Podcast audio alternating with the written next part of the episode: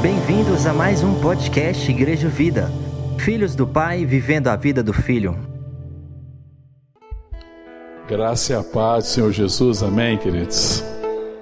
Agora abre a palavra de Deus, Efésios capítulo 4, Efésios 4, a partir do verso 10, diz assim a palavra de Deus: Aquele que desceu é também o mesmo que subiu acima de todos os céus, para encher todas as coisas. E ele mesmo concedeu uns para apóstolos, outros para profetas, outros para evangelistas e outros para pastores e mestres, com vistas ao aperfeiçoamento dos santos, para o desempenho do seu serviço, para a edificação do corpo de Cristo, até que todos cheguemos à unidade da fé e do pleno conhecimento do Filho de Deus, à perfeita varonilidade ou maturidade, à medida da estratura da plenitude de Cristo, para que não mais sejamos como meninos agitados de um lado para o outro e levados ao redor por todo o vento de doutrina, pela artimanha dos homens, pela astúcia com que induzem ao erro, mas seguida a verdade e amor, cresçamos em tudo naquilo que é a cabeça Cristo, de quem todo o corpo bem ajustado e consolidado pelo auxílio de toda junta, segundo a justa cooperação de cada parte, efetua o seu próprio aumento para edificação de si mesmo em amor. Oremos. Pai, nós te louvamos, te agradecemos, a Deus, pela bênção do Senhor, pela bênção de estarmos aqui como igreja, povo de Deus, corpo de Cristo. Ó Deus, para estarmos aqui na tua presença e oferecer um culto ao Senhor, Pai. E o nosso desejo, Pai, é agora ouvir a Tua palavra. E nós oramos, ó Pai, para que o Senhor venha ministrar a cada coração. Em nome de Jesus. Que o Senhor venha ministrar da Tua palavra. Que o Senhor venha falar ao nosso coração. Que o Senhor venha testificar a verdade. E que essa palavra em nós cumpra o propósito do Senhor de nos santificar e de nos separar para o Senhor. Em nome de Jesus que oramos e agradecemos. Amém. Queridos, nós estamos compartilhando já há algum tempo com a igreja né, o texto de Efésios. E a gente vem trabalhando vários princípios, né? Desde a questão da, da identidade, do chamado, a vocação que nós temos em Deus, é, o propósito, o destino que nós temos em Deus, é, e a obra que Deus vem operando né, através da igreja, e que Deus deseja realizar através da igreja. E a carta de Paulo aos Efésios é uma carta muito direcionada à realidade da igreja, né, do ser igreja. E aqui no, verso 4, no capítulo 4, né, Paulo fala de forma assim, muito precisa a respeito disso. E nós compartilhamos já dois domingos atrás sobre esse mesmo texto. Eu quero olhar ele agora numa outra perspectiva.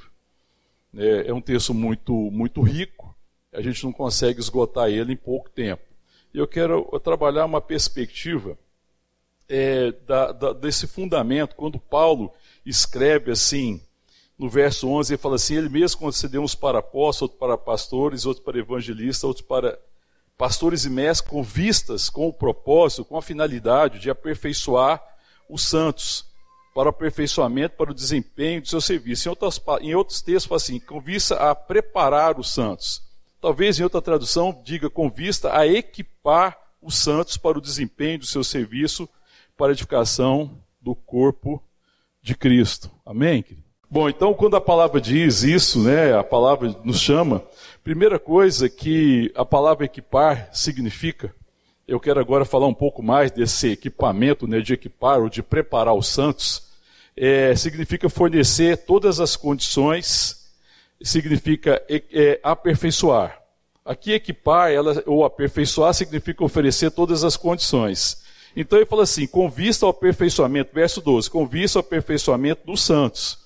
Para que os santos tenham realmente é, todas as condições. Mas às vezes a gente tem uma interpretação um pouco equivocada com esse texto. E é um motivo que eu quero trabalhar um pouco esse texto hoje, a gente aprofundar um pouco nessa parte. O ministério ou cinco ministérios que alguns chama aqui, que são todos ministérios associados à palavra de Deus, que é o ministério apostólico, o ministério de profetas, o evangelista, pastores e mestres, são todos ministérios associados à palavra de Deus. E ele diz que esse ministério foi fornecido com vista ao aperfeiçoamento, para que aquilo que nós já fomos equipado se revele. É que a gente ainda pensa que a gente ainda vai ser equipado. Você pode ler esse texto, eu não ler esse texto com atenção, eu posso pensar que eu ainda vou ser equipado. Não. Ele está falando é para aperfeiçoamento, é para que esse equipamento seja visto. É para que você pegar um equipamento e dê a ele a finalidade, ajudar ele a cumprir a finalidade. Não é trazer um equipamento, não é trazer uma condição que não existia. Amém, irmãos? Glória a Deus. Presta bem atenção, que isso é muito importante. O ministério pastoral, o ministério apostólico, o ministério dos profetas, os mestres, o evangelista, eles não estão trazendo coisas que não existem. Não é esse o ministério, mas é o ministério de ajudar a revelar o que já existe, para que esse, esse, esse chamado, essa capacidade se cumpra. Amém, querido? E quem é que nos equipou para cumprir o nosso chamado? Nós somos equipados por quem? Para cumprir o chamado, irmão. Se equipamento significa receber todas as condições para cumprir um chamado, é como se eu pegasse alguma coisa e falasse assim: olha, isso aqui tem todas as condições. Se eu pegar esse celular que está aqui, ele tem um monte de função, não tem? Tem algumas funções que ele tem todas as condições de cumprir aqui. Então, por exemplo, aqui tem, tem um aplicativo de e-mail, ele tem todas as condições de, de, de atender nisso, das mensagens que chegam, das mensagens que eu, que eu envio, ele já está pronto às vezes eu não sei usar. Às vezes eu preciso ser orientado como usar isso da melhor forma. Às vezes eu preciso ser ministrado de como é que isso funciona. Como é que eu posso tirar o melhor proveito disso? Mas as condições já existem, concorda? Sim ou não? Então, quem é que deu para você as condições de cumprir o chamado? Hã? Cristo. Então nós já fomos equipados por Cristo, nós já recebemos as condições, foi isso que Cristo fez é, ele, ele, ele, pela sua graça, ele colocou em nós a disposição, a condição para o desenvolvimento da nossa identidade, do nosso chamado. Amém? A nossa identidade está nele, amém, querido? Nós somos nele, a nossa identidade está nele, ele nos fez filhos de Deus, então nós já temos todas as condições. Amém, querido? A questão é se você tem consciência. Você crê nisso, irmão? Sim ou não? Porque às vezes eu até acredito, mas não, não caminho com essa consciência. A palavra diz, não diz? Você tem ou não tem as condições? Hã? Às vezes a gente não tem essa consciência, nós não temos uma transformação de mente ainda, pela palavra e pela oração, para crermos e andarmos nessa condição que eu já recebi, como filho de Deus, que eu já estou equipado, que eu já fui preparado, e que esse equipamento, acima de tudo, é a habitação do Espírito, amém, querido? Ela, ela passa pela regeneração, eu nasci de novo, nós somos nova criatura, nós somos filhos de Deus, recebemos um novo Espírito, o Espírito de Deus veio habitar conosco. O que existe agora é um processo em que eu vou sendo transformado no entendimento, na revelação dessa realidade. E aí os ministérios que estão associados aqui, que Paulo fala, o ministério que todos estão associados à palavra é para trazer a realidade, ajudar a igreja a vir a realidade, não é para trazer algo que a igreja não tenha. Não é que um pastor, que um evangelista, que um apóstolo seja capaz de oferecer uma coisa que não existe. Está entendendo isso, irmão? Sim ou não? Mas é trazendo a palavra e pela palavra e pelo testemunho ajudar a igreja a cumprir o quê? O que, que ele fala aqui? Com vista ao quê? Verso 12. Com o propósito de aperfeiçoamento dos santos para o desempenho do seu serviço ou do seu chamado, para que o corpo de Cristo seja edificado. Até que medida? Até que todos sejam maduros. Quantos são maduros? Todos sejam maduros. Até que a gente chegue à unidade da fé, ou seja, do pleno conhecimento do Filho de Deus, ou à maturidade. Qual que é a medida da maturidade? A estatura da plenitude de Cristo, amém, querido? Que a gente conheça, seja maduro, homens e mulheres maduros que têm revelação de quem Deus é, têm revelação de quem nós somos dele, entende a vocação, o chamado e cumpre o propósito, homens e mulheres que estão sendo separados, estão sendo santificados. que, que é o processo aqui então? É o processo da santidade. Amém, querido? E a santidade não é algo que a igreja vai produzir, porque a santidade não pode ser produzida. A santidade, ela é algo de dentro para fora. Então Deus já me deu as condições de andar em santidade, amém, irmão? Sim ou não? Santidade não é uma capacidade que eu tenho. Santidade não é ter certo comportamento que me torna santo. Santidade não é fazer certas coisas e me tornar santo.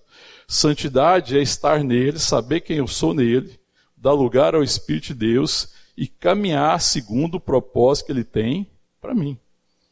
Então a santidade é um esforço de dentro para fora. Amém, irmãos? E esse, esse trabalho é uma obra do Espírito que ministra ao meu espírito e traz à minha consciência a revelação. Amém, irmão? Então a gente às vezes tem essa dificuldade. Então, na verdade, se Deus já nos deu as condições, e se Cristo nos, já nos deu os equipamentos, é, é, as condições perfeitas para o desenvolvimento dessa identidade, então ninguém pode alegar o quê? Em relação ao chamado ninguém pode alegar a impossibilidade de cumprir o chamado, né, irmão? Você alega alguma impossibilidade? Porque a gente acha que às vezes não tem condições, né, irmão? Ah, o ambiente não ajuda. Ah, a circunstância não ajuda. Ah, se você soubesse o que, que eu vivo, você entenderia que não é possível. A gente pensa que nós não temos as condições. E aí nós estamos caminhando muitas vezes esperando que nos seja dadas as condições, que de alguma forma a gente receba uma condição que é exterior, quando a condição é interior. Amém, irmão? Então não existe impossibilidade. Ninguém pode alegar impossibilidade do exercício do seu chamado por conta de circunstância ou por conta de falta de habilidade.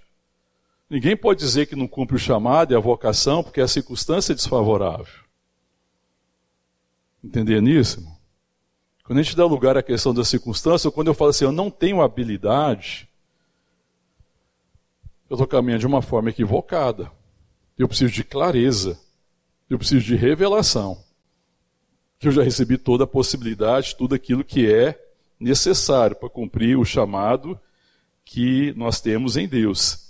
Cristo nos habilitou, Ele nos deu as condições para que, para que a gente andando em santidade e essa vocação vai sendo revelada. E essa vocação que nós temos em Deus, que Cristo nos deu, é uma vocação que tem que ver com a natureza de Deus. Deus é Pai, amém, irmãos? Deus veio revelar, Jesus veio revelar o Pai. Então, Deus, na sua paternidade, na sua natureza paternal, a natureza de Deus tem uma característica. Se ela é a natureza paternal, existe uma característica da natureza de Deus, que é a multiplicação de filhos. Amém? Irmão? Então, é da natureza de Deus multiplicar filhos. Ele é Pai, e Deus está chamando filhos, e Ele quer se revelar aos seus filhos. Então, é da natureza então da igreja, do chamado da igreja, da vocação da igreja ser multiplicadora de filhos. Amém, irmão? Então não é natural, não é normal que a gente não gere filhos. E é lógico que eu estou falando de filhos espirituais. Amém? É lógico que nós estamos falando disso, mas às vezes a gente perde essa perspectiva, que a gente não enxerga dessa forma, que é da natureza. Então, quando você pensa nessa perspectiva, se Deus nos deu as condições que nós temos chamado, e se o ministério foi dado para que a gente seja aperfeiçoado, para que a gente cumpra o nosso serviço, até que todos chegamos à maturidade, então a maturidade aqui, que fala da, da revelação que eu tenho de quem eu sou, da vontade de Deus, do propósito de Deus, ela se revela em quê? Revela em muitos filhos. A maturidade se revela em paternidade. A maturidade se revela em filhos, em pessoas que estão adotando é, as pessoas em Cristo Jesus e que estão gerando filho para Deus. Amém, irmão? E que entende que é da vontade de Deus e que faz parte da minha natureza. Se eu tenho a natureza de Deus, e a natureza de Deus, a natureza paterna, ela é multiplicadora de filhos. Então, a santidade é para que a minha vida vá sendo transformada de tal forma que outras pessoas também sejam abençoadas pela revelação de Deus em nós, por conhecer os filhos. A santidade é, é o processo em que vai se revelando o filho. E a palavra e a oração é o meio.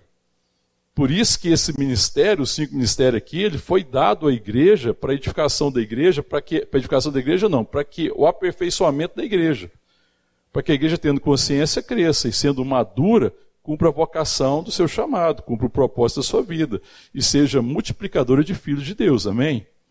Que ela esteja preocupada e entendendo que o lugar que nós estamos tem a ver com a nossa vocação. Nós compartilhamos, quando eu estive falando domingo retrasado, a respeito da questão da, da seara ser grande e os trabalhadores serem poucos. Não era a oração de Jesus? A oração que Jesus sugeriu aos discípulos. Orai, pois, ao Senhor da seara. Porque a seara é o que, irmãos? Grande. O que, que falta? Trabalhadores. Quem que são trabalhadores? Filhos de Deus maduros, que cumprem esse chamado Amém, querido? Que andam em santidade, que estão sendo transformados. Aí a santidade é um processo de amadurecimento, de transformação. Amém, querido? Que vai, que vai expressando. Então, santidade é a expressão viva daquilo que já foi feito dentro de nós. Amém, querido? Então, santidade não é nada que eu possa fazer, que está associado ao meu comportamento que gerou uma santidade, mas é a expressão de quem eu sou nele. À medida que eu conheço quem eu sou nele caminho pela revelação, ou seja, pela fé, pelo conhecimento, então essa é a expressão viva. Por isso que a palavra de Deus diz do nosso chamado como sal da terra e luz do mundo. Amém, querido? E o ser sal da terra e luz do mundo passa por nós sermos expressão viva daquilo que nós já somos em Deus. E às vezes a nossa dificuldade é que, tendo sido gerado de uma semente incorruptível, que é a palavra de Deus, pelo Espírito Santo, nós temos às vezes dificuldade de caminhar nesse processo né, que vai se dando de dentro para fora. Amém? Sim, irmãos? Tá ligado aqui, irmão? Tá entendendo? Tá caminhando? Tá na mesma na mesma vibe aqui, tá entendendo? Senão eu vou desenhar de novo.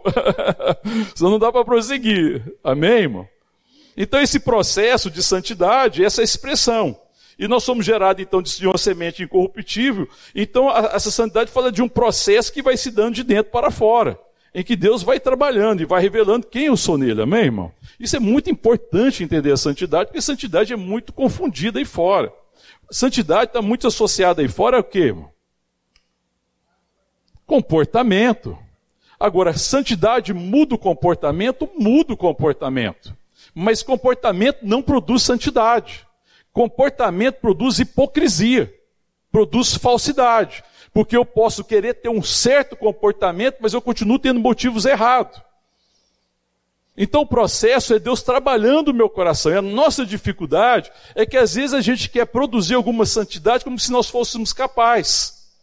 E nós vamos associando a comportamento. Então nós vamos reduzindo a vida cristã a certo comportamento. A gente tenta ter certo comportamento, de vez que de se sujeitar à palavra, ao espírito e à oração, para que vá revelando aquilo que eu sou nele.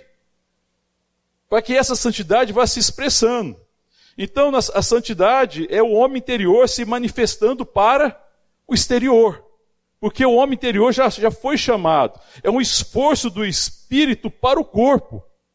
É quando o Espírito Santo está trabalhando para que a minha vida traduza, amém, irmão? Sim ou não, irmão? Qual é a prova que você tem consciência disso? Compromisso que você tem com a palavra e com a oração. Falar que você concorda com isso e não tem compromisso com palavra e oração, você está se enganando. Aí a sua vida é um esforço de dentro para fora. E você tenta se comportar, mas não vive a plenitude de ser. Está entendendo isso, irmão? Como é importante? Se, não, se, não, se o comportamento não é capaz de produzir santidade, mas é santidade que é capaz de revelar a realidade, e essa santidade se dá pela palavra. Nós somos santificados pela palavra. Existem dois meios de santidade: palavra e oração. Pela santidade é pela palavra e pelo Espírito Santo. O nome diz o Espírito Santo, que é o Espírito de santidade. Então, sem oração e sem palavra, não tem santidade. Sem oração e sem palavra, tem comportamento, não tem realidade. Aí a gente acha que Santidade, então, é um certo comportamento, eu me dou por satisfeito com um certo comportamento. Eu não sou gerador de filhos, porque comportamento não gera filhos, irmãos. Você só gera filhos pelo testemunho do Espírito Santo. Nós santificamos o outro pela nossa santidade, pela realidade de Deus em mim. Santidade é Deus em mim. É a manifestação da obra que ele fez na cruz, amém, querido? E aí, se, quando a gente fala que a nossa seara é grande, que a nossa casa é a nossa seara, irmão, então a sua casa vai ser santificada pelo quê, irmão? Sua casa tem gente ímpia na sua casa? Na minha família tem gente ímpia, na sua tem, irmão. Gente que ainda não teve uma experiência com Deus. Como é que essa pessoa vai ser santificada?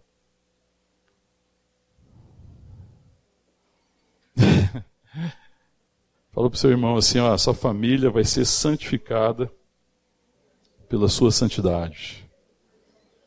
Amém, irmão? a gente ora para que Deus alcance a nossa casa, mas a gente não se dispõe a andar em santidade. Aí é uma coisa totalmente estranha. Se você crê na palavra de Deus que diz, crê no Senhor Jesus, será salvo tu e tua casa, é porque quando eu creio nele, quando eu tenho uma experiência com Deus, porque quem vê Jesus, irmão, é santo. Santo é quem se esforça, santo é quem viu Cristo, quem viu o Senhor, quem teve revelação do Senhor, se torna santo, amém, irmão? Porque ele me santifica, porque eu tenho a revelação, nasço de novo, da água do Espírito Santo. Sim, se alguém não viu o Senhor, esse não é santo. Se alguém não conhece o amor, a graça, a provisão, a salvação, a redenção, esse tal não é santo. Esse tal não tem o Espírito Santo, e esse não é santo. Entendeu, querido? Agora, se nós somos santos, o processo de Deus é ir transformando para que a minha vida vá revelando a minha realidade santo, para que a minha casa seja santificada pela minha atitude, amém? Pela forma que a vida de Deus se expressa através de mim, amém? Entende isso, irmão? Porque a gente às vezes faz é, orações religiosas. A gente quer que Deus alcance a nossa casa e está tudo certo.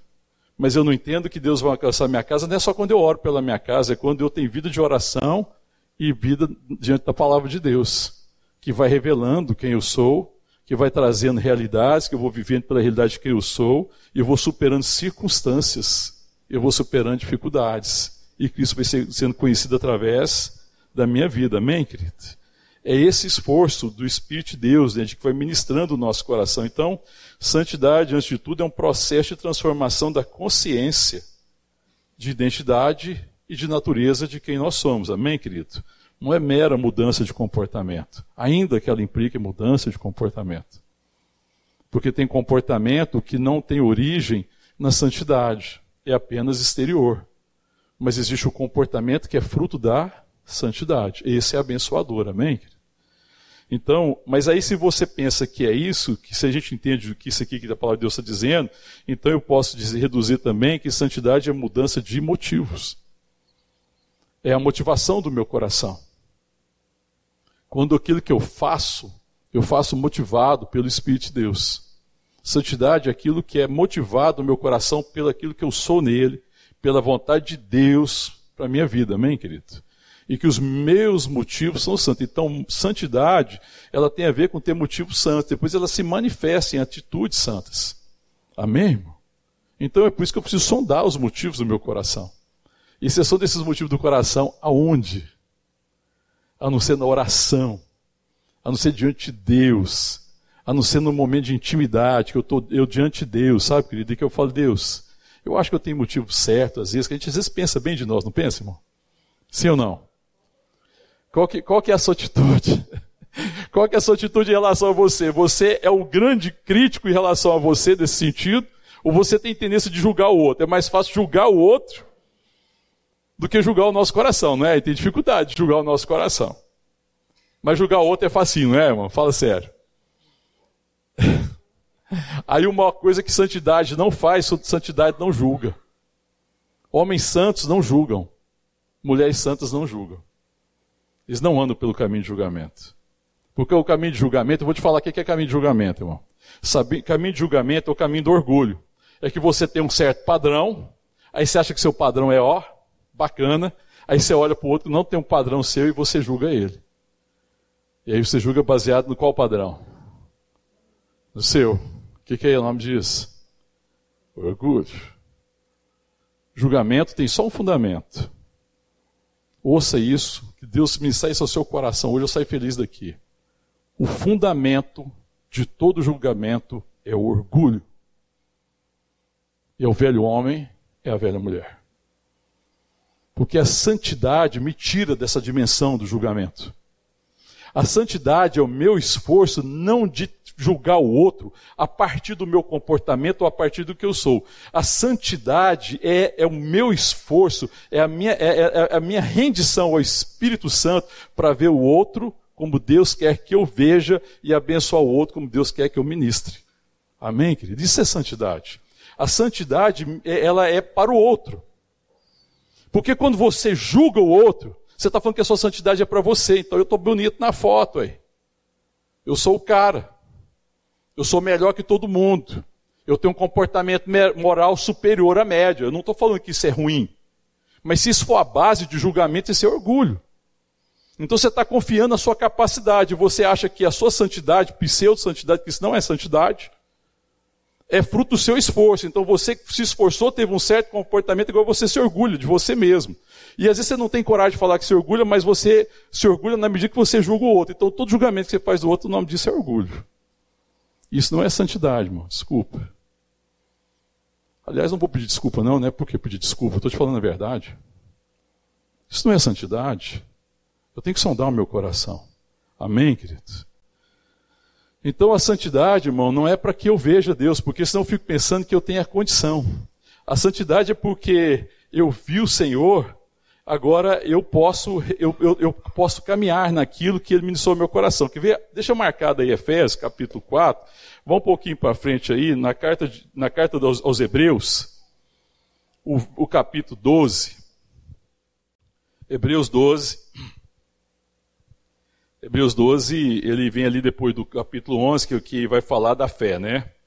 Começa falando da fé, a fé é a certeza das coisas que se espera, a convicção de fato que se não vê, e etc. Depois vem a galeria ali dos heróis da fé, o capítulo 12, ele vai falando assim da, de ver, de olhar para o Senhor, né? De, de permanecer perseverante diante das provações. Mas no verso 14, ele faz uma exortação, uma exortação à paz e à pureza. É uma exortação que está sendo feita a duas coisas: a paz, que é a paz com todos os homens, com todas as pessoas, está em paz com eles, e a pureza. Olha o verso 14: segui a paz com todos, amém, irmão? Segui a paz com todos, e a santificação, sem a qual ninguém verá o Senhor. Então o que, que significa? Seguir a paz com todos é você ter paz com todos, é você se relacionar de forma abençoadora, é você ver o outro na perspectiva da graça de Deus, amém? Irmão? Aleluia, porque nós somos reconciliados com Cristo, Cristo é a nossa paz, então eu vou, eu vou caminhar em paz. Se eu tiver um problema, eu vou buscar resolver o problema, amém, irmão? Eu não vou permitir que se levante entre eu e meu irmão raiz de amargura. Eu não vou dar lugar à mágoa, amém, querido? Seguir a paz com todos é não dar lugar à mágoa, é não dar lugar ao rancor, a ressentimentos ou coisa do tipo. Se alguém te ofendeu, você perdoa. Se você ofendeu, você pede perdão. Se você errou, você pede perdão. Se errar com você, você perdoa, amém, irmão? Beleza, até aqui? Tudo em paz aqui, né, irmão? Você está seguindo a paz com todos? Não tem rancor de ninguém? Ó, o Espírito Santo está ouvindo. Mágoa? Não, não tem mágoa. Raiz de amargura? Não tem, né, irmão? Isso é seguir a paz com todos, entendeu, irmão? Não é, não é a paz com todos, não é fazer cara de paisagem. tudo bem. A pessoa pergunta, não, está tudo bem. Mas não tem nada bem, né? Lá dentro está tudo errado. Mas aí o que, que ele fala aqui? E a santificação sem a qual ninguém verá o Senhor. O que, que é a santificação? Sem a qual ninguém verá o Senhor. Eu já vi muita gente ver, ler esse texto e interpretar assim: olha, se você não andar a santificação, você não vai ver o Senhor. Então é o seguinte: você tem que ser santo para você ver o Senhor. Aí, se você não andar em santificação, você não verá o Senhor. É como assim: olha, você não acessa os céus. Porque se você não andar em santificação, se você não dá de forma perfeita, você não vai ver, ver o Senhor. Aí é, uma, é, um, é, um, equívoco tão grande, irmão, porque eu te falar uma coisa: alguém aqui é capaz de se santificar ao ponto de ver Deus?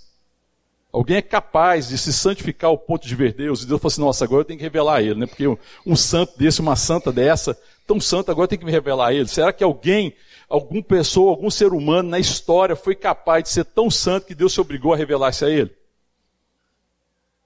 O que, que aconteceu? Deus se revelou a nós na sua santidade, e é a sua santidade que nos faz santo. Então, quando ele fala assim, seguir a paz com todos e a santificação sem a qual ninguém se verá o Senhor. Caminhe em santidade, em transformação, em transformação de confiança, em mudança de, de transformação de consciência, em mudança de coração e motivo, para que as pessoas vejam que vocês são santos e assim conheçam o Senhor. Porque a sua casa vai conhecer o Senhor pela sua santidade, amém, irmão? É isso que significa. A sua casa conhecerá o Senhor pela sua santidade. Agora, se a vida de Deus não é vista em você, como é que a sua casa vai ver o Senhor? Porque se Deus quer alcançar a nossa casa, irmão, e Ele nos coloca na nossa casa, Ele nos dota de santidade, para que a nossa vida revele da sua graça, amém, querido? Então a minha casa é santificada nesse processo em que eu me rendo à vontade de Deus em relação aos meus. E eu desejo que a vida de Deus seja vista em mim. Eu não julgo mais a minha casa por suas atitudes. Eu não tenho uma postura de arrogância, de soberba e de superioridade com a minha casa. Porque eu sei que o que operou em mim foi graça de Deus. Mas eu olho agora com misericórdia, porque se eu recebi misericórdia, eu dispenso a minha casa o quê? Misericórdia. Eu tenho atitude de perdão para com a minha casa e com as minhas relações, porque eu fui perdoado, amém, querido? Então, da mesma forma que eu fui perdoado, eu aprendo a perdoar. Eu aprendo a amar a minha casa porque ele me amou primeiro. Eu olho para minha casa com esperança porque Deus olhou para mim com esperança. Está vendo então, querido, que a palavra diz: andai em santificação, sem a qual ninguém verá o Senhor. Se você não dá lugar ao processo de santificação na sua vida, de transformação da consciência e do entendimento, para que a sua vida revele a vida de Deus, como é que a sua casa vai ver o Senhor? É isso que Paulo está dizendo. Paulo não, porque ninguém sabe quem escreveu essa carta. Não sabe se foi Paulo, alguns acham que foi. Carta aos Hebreus a gente não sabe exatamente o autor. Mas o autor de Hebreus está escrevendo isso. Amém, querido? Né? Então, quem realmente viu a Deus é que é santo como ele é, amém, querido? Então, santidade é ter visto o Senhor. E aqueles que viram o Senhor precisam ser agora aperfeiçoados para crescer na revelação de que eles são filhos de Deus. É o processo de santidade, é um processo de transformação. Amém, querido? Para que essa santidade seja visível. Então Deus equipou os santos, dando todas as condições para que essa santidade seja conhecida. E o trabalho de pastores, evangelistas, mestres, profetas, apóstolos, que é o ministério da palavra, é trazer a palavra, a realidade da palavra para que a igreja cresça em maturidade e desenvolva esse equipamento que ela recebeu, que ela já recebeu, mas que agora dê lugar ao equipamento, para que a vida do Espírito em você seja uma realidade, amém, irmão? Glória a Deus, irmão. Esse é o processo de transformação. Então a edificação da igreja irmão, se dá pela palavra e pela oração. E esse ministério foi confiado à igreja por causa disso, para que a igreja caminhe. Amém, querido? Então a santidade é, é evidenciar a transformação da graça de Deus através da ação eficaz do Espírito Santo. É a graça de Deus que me redimiu, que me salvou da condenação, mas a graça de Deus que vai revelando quem eu sou, filho de Deus, pela, pela realidade do Espírito Santo. Amém, querido? Então, é se aproximar das pessoas, a santidade me permite me aproximar das pessoas sem ser contaminado pelos seus pecados. Porque aquela santidade que separa as pessoas, se santidade eu viver agora separado, então nós somos santos, nós vamos nos separar do mundo, porque o mundo é pecador, irmão. Isso é um grande engano, isso é um engodo de Satanás. Porque a santidade não é ficar ausente do mundo. Eu não sou do mundo, mas nós estamos no mundo. Então a santidade é a graça de Deus em mim, que ainda que eu me aproxime de pessoas que ainda estão no pecado, eu não sou contaminado pelo pecado. Pelo contrário, eu dispenso vida. Então eu devo me aproximar dos pecadores, no sentido daqueles que ainda não têm experiência com Deus, para que a minha vida comunique a vida de Deus. Amém, querido? Sem medo de me contaminar. Se eu tenho consciência da relação que eu devo ter com as pessoas. Sim, irmão, sim ou não? Porque às vezes a igreja se esconde. Porque às vezes a gente se esconde. Porque às vezes a gente pensa assim, ah, tem gente da minha família que é pecador demais. Beleza, mas eu sei. Então, todo mundo tem. Mas nós vamos esconder deles? Ou eu me aproximo na esperança que a vida flua de mim para eles? Eu me aproximo para que eles conheçam a graça de Deus e o amor de Deus. Eu me aproximo na certeza que eu já fui equipado, irmão. E que eu posso me relacionar com qualquer pessoa, que o Espírito Santo me dará graça de transmitir vida. Não existe desculpa. Não existe circunstâncias que impedem. Não existe falta de capacidade. Então não existe impossibilidade. É muitas vezes nas relações, nos momentos difíceis que a gente vê o Espírito Santo ministrando através da nossa vida de uma forma que a gente nunca imaginaria que pudesse acontecer. Porque a gente fica esperando a gente ser capacitado. A gente fica esperando a gente ser muito competente. A gente fica esperando que a gente consiga fazer assim, ser muito capaz. Aí a gente, quem sabe, naquele momento eu consiga fazer isso. Isso é uma mentira. É por isso que a gente às vezes vê a, a igreja como uma classe de aula, como as pessoas não formam nunca. Porque eu nunca sou capaz. Porque se eu não for capaz, então agora já está justificado a minha falta de ação. Porque se eu não tenho as condições ainda, irmão, para testemunhar a graça de Deus, então agora está justificada a minha falta de compromisso em cumprir o meu chamado na seara que Deus tem confiado a mim, porque eu já fico justificado. Mas se eu já recebi todo o que eu preciso, se eu recebi todo o equipamento, e se eu recebi esse equipamento em Cristo Jesus, então não existe circunstância e não existe falta de capacidade que impeça a minha vida de testemunhar a vida de Deus. Amém, querido? Porque eu sou santo nele. E às vezes esse processo das relações é o processo em que Deus trabalha no meu coração e me ensina. Amém, irmão? Mas é claro que eu preciso caminhar nessa consciência, desse entendimento. Amém, querido? Porque é assim que nós vamos sendo transformados e é assim que nós vamos ministrando. É, Jesus é um exemplo profundo, irmão, de quem se aproximou dos pecadores, não é? Sim ou não? Os judeus ficaram escandalizados com Jesus, não ficou? Não ficaram? Eles ficaram escandalizados pelo quê? Porque eles viram pecado em Jesus? Não, eles não viram pecado em Jesus. Mas o que, que eles viram em Jesus? O que, que escandalizava os judeus, os fariseus, os saduceus, os mestres da lei? Eles ficaram escandalizados pelo quê? O que, que, que, que trouxe escândalo para eles?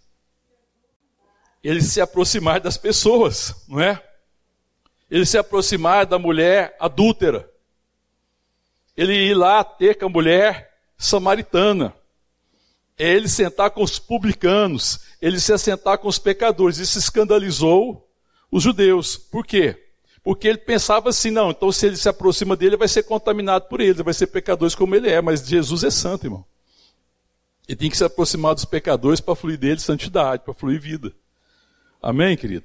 É, então a gente, a gente concorda, não concorda, que o que escandalizou, o escândalo de Jesus foi aproximar de pecadores, não foi, irmão?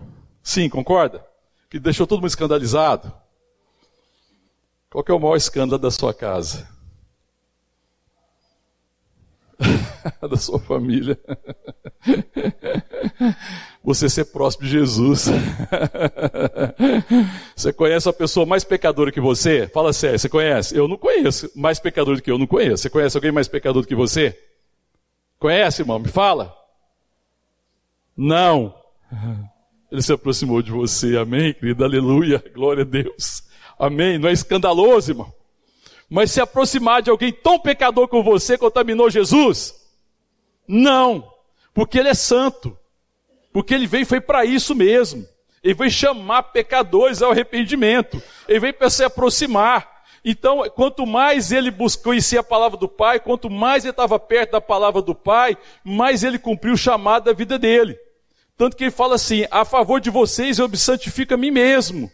Porque a santidade para Jesus era não corromper o propósito do chamado.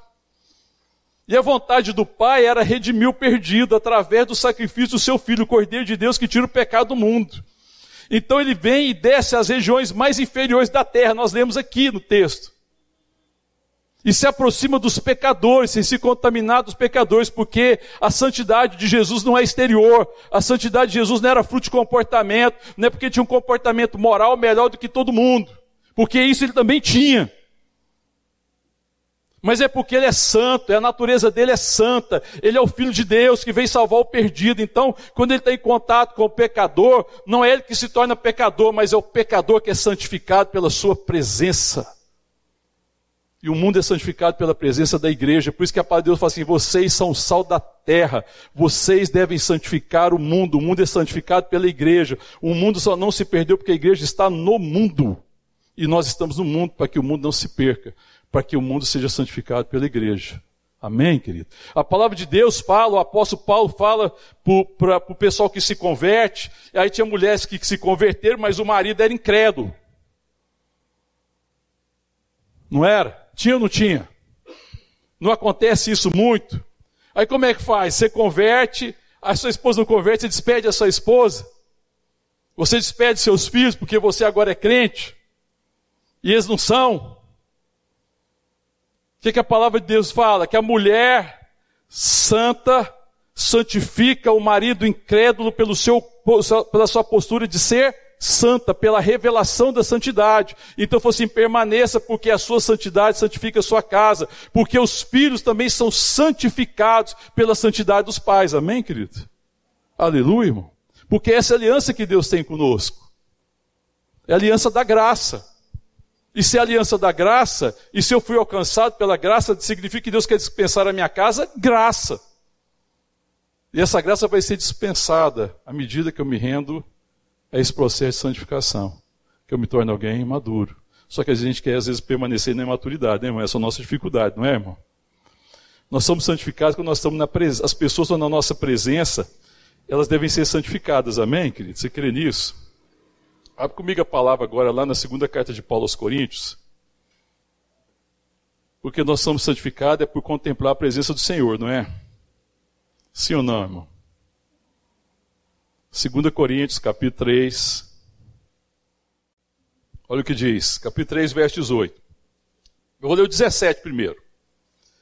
Achou? 2 Coríntios, capítulo 3, 2 carta de Paulo aos Coríntios, capítulo 3, o verso 16, diz assim: Ora, o Senhor é o Espírito, e onde está o Espírito do Senhor, aí há liberdade. E aí a liberdade que, irmão? Fazer o que quiser? A liberdade de manifestar a santidade, porque eu já não sou mais escravo da carne. Porque antes não havia liberdade, porque eu era escravo do pecado. Porque eu estava aprisionado pelo pecado. Agora eu sou livre. Onde há o Espírito, aquele que nasceu de novo, existe liberdade. Aonde está o Espírito, existe liberdade para ser quem eu sou em Deus. Não é para fazer qualquer coisa, viu, irmão? Esse, esse, isso aqui não é desculpa para crente viver de qualquer jeito, para crente viver de forma irresponsável, sem testemunhar, sem ser transformado, sem amadurecer. Não é nada disso. Não é para fazer o que quiser. Não, não é nada disso. A liberdade de não ser mais escravo do pecado e não ser dominado pela carne, e não andar pelas inclinações da carne. Mas olha o que, que ele diz depois, olha o verso 18. E todos nós, nós quem, quem irmão?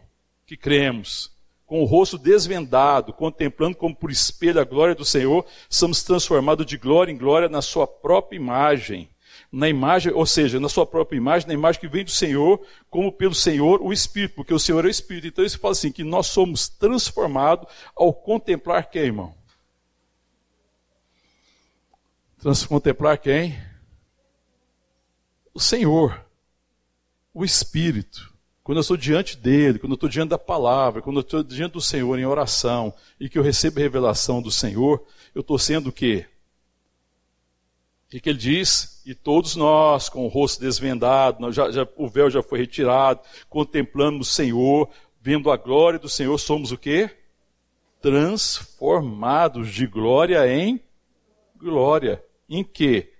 Na imagem que vem do Senhor. Nós somos transformados em qualquer coisa? Não, seja transformado na imagem que você vê do Pai. Porque Jesus revela o Pai. Então, quando eu olho para Jesus, eu estou vendo a, o caráter do Pai. Eu estou vendo a minha natureza. Eu estou tendo uma relação com a minha identidade. A minha identidade vai crescer nessa relação com Ele. E aí eu sou transformado na, na imagem do Senhor como pelo Espírito, como Senhor Espírito. Porque o Espírito é o Espírito de Cristo. Amém, querido?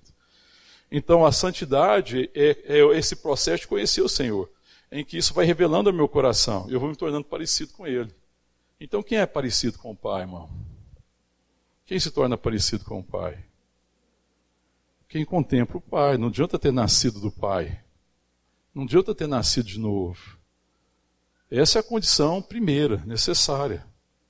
Mas se eu não contemplo o Senhor, se eu não estou diante do Senhor, da, da, do seu caráter, da sua verdade, da sua palavra, da vontade dele para mim, se eu não tenho esse tempo de oração diante do Senhor, eu não sou transformado. Está entendendo isso, irmão? Então, se alguém também, da mesma forma, está diante dos filhos de Deus, ele começa a ser transformado por aquilo que ele vê em nós. Quem que estão vendo em nós? Filho de Deus. Estão vendo o caráter do Pai. Amém, querido? Então, o que, que santifica a minha casa? O que, que santifica as minhas relações? O que torna o local do seu trabalho santo? É a sua santidade. Amém, querido? Então é por isso que a gente tem que se livrar desse negócio de julgamento, que a gente às vezes não entende, a gente tem essa dificuldade. Então é isso que vai evidenciando a transformação da graça de Deus em nós, através da ação eficaz do Espírito Santo, amém, querido? Que se aproximar das pessoas, a gente vai ministrando a graça de Deus, vai revelando aquilo que nós somos. Então a essência da santidade, irmão, está em conhecer o coração de Deus. Aquilo que pode ser revelado através do coração de Deus. Essa é a essência da santidade. Homens que caminham mais em santidade, mulheres que caminham em santidade, são gente que conhece mais do coração de Deus. Quem é que conhece o coração de Deus, irmão? Quem contempla o Senhor pela palavra e pelo Espírito, conhece o coração de Deus. A dificuldade, às vezes, da igreja, irmão, é sendo filho do Pai, não conhecer o coração do Pai. Essa é, assim, aquilo que é totalmente estranho, não conhecer o coração de Deus. Mas a essência da santidade é isso. Está enquanto do coração de Deus pode ser revelado através do nosso coração. Amém, querido? Quanto do coração de Deus pode ser revelado através do seu coração? Quanto do coração de Deus pode ser revelado através do seu coração na sua família? Quanto do coração de Deus pode ser revelado através do seu coração na igreja, que é o corpo de Cristo? Quanto do coração de Deus pode ser revelado nas minhas relações, seja onde for. Amém, querido? Isso é santidade. Amém? Então o santo não faz juízo da santidade alheia. Amém, querido? Além, eh, ele, ao invés de julgar, ele se dispõe a sua santidade para a santificação do outro. Então, quando eu vejo o erro do outro, eu tenho dois caminhos que eu posso pegar, dois caminhos possíveis diante do erro do outro: julgamento dispor a minha santidade em favor dele. Dispor aquilo que eu conheço do coração de Deus em favor dele. Amém, querido? Então, vou dar um exemplo aqui. Se o Marcelo errar, meu irmão errar comigo, eu tenho um caminho de chegar para o Marcelo e julgar o Marcelo. Mas eu tenho um caminho de falar assim: não, Marcelo, eu quero que você conheça o que está no meu coração, que o Pai falou a teu respeito. Você não é essa pessoa que está errando. Eu sei quem você é, eu conheço o coração de Deus. Eu conheço o que vai no coração do Pai a seu respeito. Você nunca vai falar isso para alguém por quem você não ora. Você nunca vai falar isso para alguém se você não levou essa pessoa em oração diante de Deus. As pessoas que nós julgamos são as pessoas pelas quais nós não oramos. As pessoas pelas quais nós oramos, eu não levo para elas julgamento, mas eu disponho a minha santidade em favor dela. Eu disponho aquilo que eu conheci do coração de Deus em favor do outro. Está vendo, querido? Como é que a gente se engana muito? porque a gente acha que pode julgar o outro, porque a gente é tão perfeito, tão santo, tão maravilhoso, que eu tenho direito, da altura da minha santidade, de julgar o outro. Mas quando eu tenho entendimento do chamar de Deus, eu não faço juízo da santidade alheia ou do erro alheio, mas eu disponho a santidade, ou seja, aquilo que Deus operou no meu coração em favor do outro. E você nunca fará isso se você não orar pelo outro. Então, a primeira atitude, irmão, que a gente tem que ter em relação com quem erra é oração. Sabe com quem você tem problema na sua casa, na sua família, nas suas relações? Você só tem problema para com as pessoas para as quais você não ora a favor delas. E você não dispõe a sua santidade em favor delas. E você não se coloca diante de Deus fala assim: Deus, eu me coloco aqui como teu filho, a favor do meu irmão, ou da minha irmã, ou do meu pai, ou da minha mãe, ou do meu tio, ou sei lá de quem for, ou do meu colega de trabalho, ou do meu irmão da igreja, ou do meu irmão do ministério. a gente tem uma atitude infantil. porque a gente não entende ainda obra que Deus está fazendo no nosso coração. Então, escuta uma coisa, irmão: não julgar é um dos princípios fundamentais da santidade. A santidade não é julgadora. Jesus está claro na palavra e falou assim: Eu não vim julgar o mundo, eu vim salvar. E se você quer salvar alguém, abra mão do julgamento. É um dos fundamentos principais da santidade, um dos principais fundamentos da santidade, não julgar. Porque só pode julgar querido, quem nunca errou. Só pode lançar pedra, porque o julgamento é lançar pedra contra o outro quem nunca errou. Está entendendo isso, querido? Amém? Quem julga, irmão, é orgulhoso, humilde não julga. A santidade produz no nosso coração humildade, a humildade não julga. Amém, querido? Amém? Aleluia. Então os santos precisam se entregar, né, se tornar agente de santificação na vida do outro. Amém, querido? Os santos têm que entender esse chamado. Então faz parte da, desse crescimento, desse processo em que Deus vai nos transformando, desse processo em que Deus chama o ministério da palavra, ministrar o nosso coração, para que a gente conheça a palavra, esteja diante do Senhor, contemple o Senhor como um espelho e seja transformado na sua imagem na sua semelhança pelo Espírito de Deus. Amém, querido? Amém? Porque, irmão, quando eu menos, quando eu eh, assumo a postura de julgar, sabe o que significa? Eu estou menosprezando a capacidade de Deus de transformar corações. O meu julgamento é um menosprezo à capacidade que Deus tem de mudar corações. E é incrível, irmão, porque Deus mudou o meu. Veja que é falta de humildade e orgulho eu sempre falo, irmão, se Deus mudou meu coração, não existe coração que Deus não muda. Porque eu é que sei o que vai no meu peito. Eu é que sei a maldade do meu coração. Eu é que sei a graça que eu recebi. Eu é que sei o tanto que Deus mudou meu coração. Eu é que sei como que eu sei que em mim não havia bem algum, nada, absolutamente nada. Então que direito eu tenho de desferir julgamento? O grande problema das relações, irmão, das relações interpessoais é julgamento, são julgamentos. Estão no nível do julgamento. Os problemas não é o mal que as pessoas fizeram para mim, não é o erro que elas cometeram contra mim. É o julgamento que eu desferi. O julgamento é que afasta, o julgamento é que, que rompe as relações. Amém, querido? Está entendendo isso, querido? Então a santidade é, fala do quanto eu estou ajustado, o quanto que eu estou alinhado, do quanto que eu estou orientado e dirigido por aquilo que é o propósito original de Deus para a minha vida. Santidade é estar ajustado, alinhado, disposto ao propósito original de Deus para a minha vida. Amém? Por isso que é um processo, é uma caminhada. Amém? Então, ser santo, no fundo, é cumprir o meu destino em Deus. Porque se santidade é estar alinhado com a vontade de Deus, com o propósito de Deus para a minha vida, então, ser santo é cumprir o meu destino em Deus, o destino que Deus tem para mim. Amém, queridos? Aleluia. E os dois caminhos, os dois elementos da santidade é a palavra e a oração. No outro domingo eu quero compartilhar isso com a igreja. Amém, queridos? Mas hoje eu queria falar disso. Vamos ficar de pé, vamos orar. Em nome de Jesus. Queridos, Deus tem ministrado muito ao nosso coração de algumas coisas do seu coração. E algo que Deus tem ministrado muito ao nosso coração nesse tempo é a respeito das pessoas que estão perdidas, da seara que está pronta. A palavra de Deus diz que os campos já estão brancos, né? E um dos sinais que o trigo está pronto para ser colhido é que a ponta dele fica branca. E a gente conhece o campo quando a gente olha e percebe que está branco. E o Senhor tem dito: levantai vossos olhos e vede. Ele tem nos chamado a levantar os olhos da fé e pelo Espírito Santo ver os campos brancos. Eu não sei, irmão, se você tem orado pela sua casa, pela sua família, pelas suas relações. Eu não sei se você já tem visto os campos brancos. Mas eu creio que o Espírito Santo está insistindo conosco para a gente levantar os olhos e ver. Porque às vezes nós contemplamos o campo e não percebemos que os campos estão brancos.